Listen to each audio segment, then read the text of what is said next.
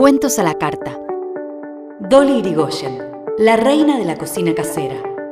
La chef que supo transmitir el aroma de la cocina hecha en casa, en sus libros, sus restaurantes y a través de sus programas de televisión. Narrado por Yumi Gauto. Cuando a una persona la reconocen solo por el nombre, sin necesidad de decir su apellido, es porque es un número uno en lo que hace. Es el caso de la cocinera Dolly Irigoyen. Si escribís su nombre en un buscador de internet, todos los links hablan de ella, de su trabajo y de sus recetas simples y sabrosas. Enseguida vienen ganas de comer algo rico, con gusto a comida casera, como la que preparan en casa. Dolly, ¿a vos todo te sale rico? No, mil veces me salió mal el plato. Pero las gallinas de nuestro corral estaban felices de probarlo. Este es el sello de esta cocinera. Cocinar rico, con gusto a la buena comida casera, con productos frescos y de estación. Dolly, ¿qué son los productos de estación? Son las frutas y las verduras que corresponden a cada estación del año. Es lindo saber que en invierno tenemos naranjas que nos dan vitamina C y en verano duraznos deliciosos. Los platos cambian siguiendo el ritmo de la naturaleza. Dolly aprendió a valorar el cambio de las estaciones en Las Heras, su pueblo natal a 100 kilómetros de la ciudad de Buenos Aires. Creció rodeada de animales y de árboles frutales. Era muy pequeña cuando nació su amor por la cocina gracias a su mamá y a su abuela Teresa. Le gustaba mucho visitarla con sus hermanos y primos. Apenas entraba a la casa, ya sentía el aroma que venía de la cocina. Abuela, ¿qué le pusiste a la sopa? Un rico caldo, muchas verduras y unas hojitas de albahaca. ¡Qué rico! ¿Me enseñás? Claro, pero antes vamos a juntar verduras a la huerta. Mientras recolectaban las hortalizas, su abuela le enseñaba a elegirlas. Cuando volvían a casa, las lavaban y cortaban para juntas llevar la olla al fuego de la cocina económica. ¿Por qué se llamaban eh, cocinas económicas? Se las llamó así porque consumían menos leña y carbón que los fogones que se hacían al aire libre. Gracias a ellas se pudo empezar a cocinar dentro de la casa. No solo servían para preparar los alimentos, sino que también calentaban el hogar. A Dolly la dejaban entrar a la cocina, preguntar, observar y probar, a pesar de que era muy pequeña. Le enseñaron a respetar el fuego y los cuchillos. Cocinar era uno de sus juegos favoritos. Todo lo que comían en la casa venía del campo. El dulce de leche no se compraba en un frasco, y para ella era el más rico del mundo. Mamá, ¿puedo revolver la leche con azúcar hasta que se haga el dulce? Claro que sí. Subite a este banquito y revuelve con amor y cuidado. El gusto de este dulce de leche no lo vas a olvidar nunca. Mmm, está quedando muy rico. Todas las tardes, cuando la pequeña Dolly volvía del colegio, se sentaba frente a la televisión a ver el programa de la cocinera Doña Petrona, la primera en enseñar a cocinar en la tele. Anotaba todos los ingredientes y cuando terminaba el programa le pedía permiso a su madre para ir a comprar lo que le faltaba. Mamá, ¿puedo ir a comprar a comprar harina, chocolate y azúcar? Sí, claro, pedí que te lo anoten en la libreta. Cuando se despierte en la siesta, prueban mi torta. Y salía corriendo al almacén con ganas de ponerse a hacer la receta que había visto en la tele. Al volver, seguía las instrucciones de Doña Petrona y disfrutaba muchísimo cuando sus padres y sus hermanos disfrutaban de lo que había preparado. ¡Qué rico! Esta torta es más rica que la que hiciste ayer. Te estás transformando en una gran cocinera. Dolly aprendió en su casa el amor por la cocina. En ese tiempo, madres, tías y abuelas cocinaban junto a las niñas de la casa cuando se reunía la familia.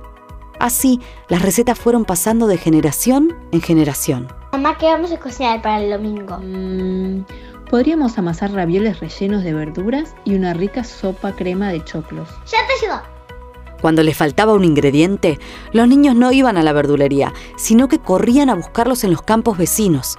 Cuando las mujeres entraban a la cocina, la casa se inundaba de perfumes. Mmm, hay pan en el horno. Están haciendo torta. Mamá está haciendo salsa. Dolly nunca pensó que cocinar iba a ser su trabajo, a pesar de que a los 18 años ya sabía cocinar de todo. Era maestra rural y le gustaba mucho enseñar a los niños. Era tan rigurosa con sus alumnos como hoy lo es en la cocina.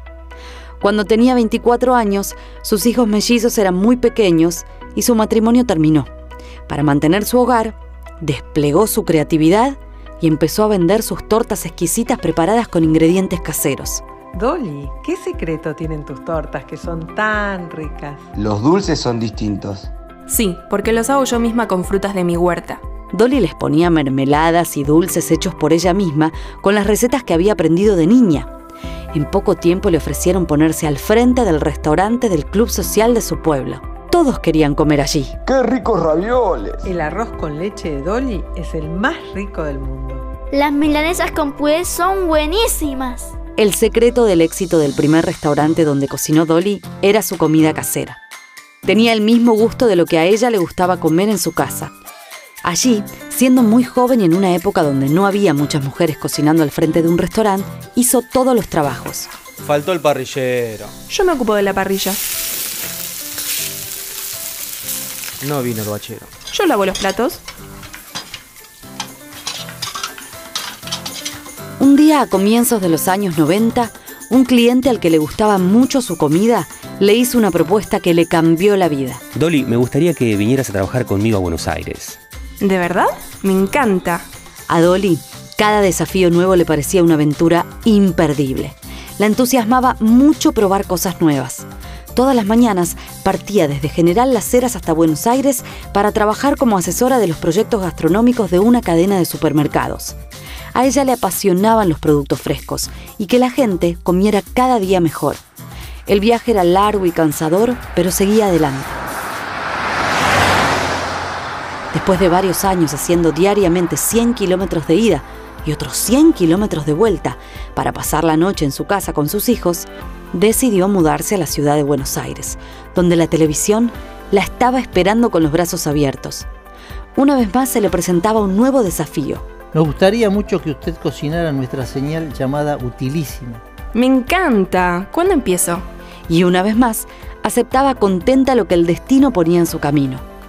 En cámara Dolly mezcló sus años de maestra con su pasión por la cocina y enseñó a cocinar. Fue la primera mujer en vestirse con la chaqueta blanca de cocinera, que en ese tiempo solo la usaban los hombres. Cocinar en la tele es educar a quienes preparan la comida para las personas que quieren. Y también compartir nuestros conocimientos con quienes no tuvieron la oportunidad de aprender, pero manejan un pequeño restaurante y aprovechan mis recetas. Enseguida abrió su primer restaurante en la zona de retiro y era tal su prestigio que lo llamó simplemente con su nombre. Lo hizo lejos de otros restaurantes. Quien quería comer su comida sencilla tenía que buscarla. ¿Dónde está el restaurante de Dolly? Tenemos que buscarlo. Creo que está en una esquina cerca de Retiro. Luego se mudó a una esquina de Palermo Chico hasta que en 1998 cerró sus puertas con una gran fiesta de despedida con muchos invitados famosos. No tuvo tiempo de ponerse triste o extrañar, porque enseguida fue convocada por la señal elgourmet.com para sumarse al Dream Team de cocineros encabezados por el gato Dumas. Bienvenidos a Esencialmente Dolly. Hoy en Navidad con Dolly, en el programa de hoy de Recetas de Estación con Dolly. Hizo 16 programas para esta señal. No solo cocinó en el estudio, sino que salió a explorar Argentina y el mundo, descubriendo nuevos cocineros y productos frescos que fue incorporando a sus recetas. Desde sus comienzos, todos sus programas de televisión fueron un éxito. Cuando empecé en Utilísima, en un programa de la tarde, el país paraba para verlo. Un día sonó el teléfono y la vida volvió a sorprenderla.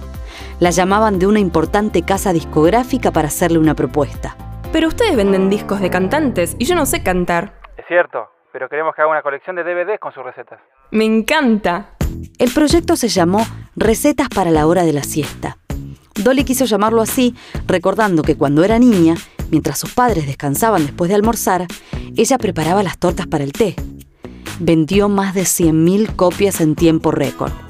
Luego llegó su libro, Dolly Irigoyen en su cocina, que fue premiado como el mejor booksin del mundo en los Gourmands Awards del 2009. Un booksin? Así se le llama a los materiales impresos en papel, que son un intermedio entre book y magazine, es decir, entre libro y revista. No fue el único libro que escribió, ni el único premio que recibió tanto por sus publicaciones como por sus programas de televisión.